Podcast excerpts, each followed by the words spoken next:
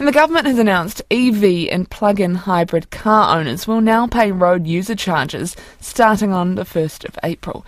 Transport Minister Simeon Brown says it's a transition towards fairness and equity. Well, the reality is people who use the road need to contribute towards building it and maintaining it. Um, you know, a Nissan Leaf uh, does use the road. Uh, the Nissan Leaf needs a safe road to drive on, and so all users of the road need to contribute uh, towards that. That's why we have fuel excise duty. That's why we have road user charges. But there are concerns among the EV industry that paying road user charges and scrapping the clean car discount will provide a roadblock to EV ownership for many. Joining us now is Kirsten Corson, the chair of the industry lobby group Drive Electric. Ata mārie, how, how do you think that charging uh, road user charges on those EVs will impact sales? Oh, look, I think you don't have to be a rocket scientist to realise it's really going to slow it down. And um, also, as you've indicated, losing the clean car discount um, as well will have a significant impact on, on EV sales, which is disappointing in our bid to hit our Paris Agreement targets. Yeah, how much of that incentive was pushing people to make the change to EVs?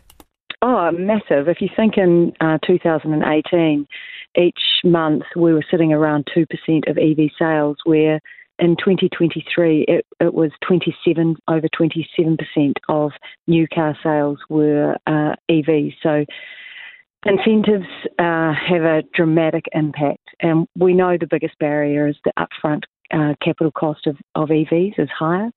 So we do need to talk to the government and look at how we could put some incentives in place like other countries do. Do you think that there will be people who have bought EVs because of these incentives that are now a little bit regretful of their purchase, looking at increasing costs? Look, I, I don't think they'll be regretful of their purchase. They've had the advantage of that um, clean car discount. And when you look at charging your EV overnight costs you $2 per 100 kilometres if you're charging off peak, and um, filling up a petrol car is around $21 per 100 kilometres. So there's still massive uh, saving with uh, driving electric uh, vehicles.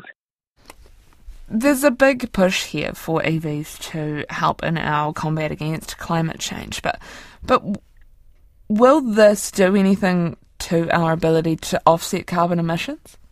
Well, it's certainly going to slow it down. So people will be more hesitant um, to go electric, and I'll be really interested to see what Treasury um, forecast because prior to losing the incentives and uh, RUCs coming into play, Treasury were forecasting that we were going to be paying $20 billion come 2030 because we weren't hitting our Paris Agreement targets.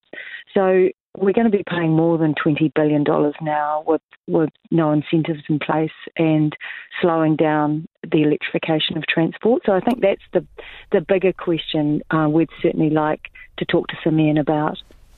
Tēnā koe, thank you very much. That's uh, Kirsten Corson, the chair of industry lobby group Drive Electric, just talking about the government announcing that EVs and plug-in hybrid car owners will now pay road, u- road user charges starting from April.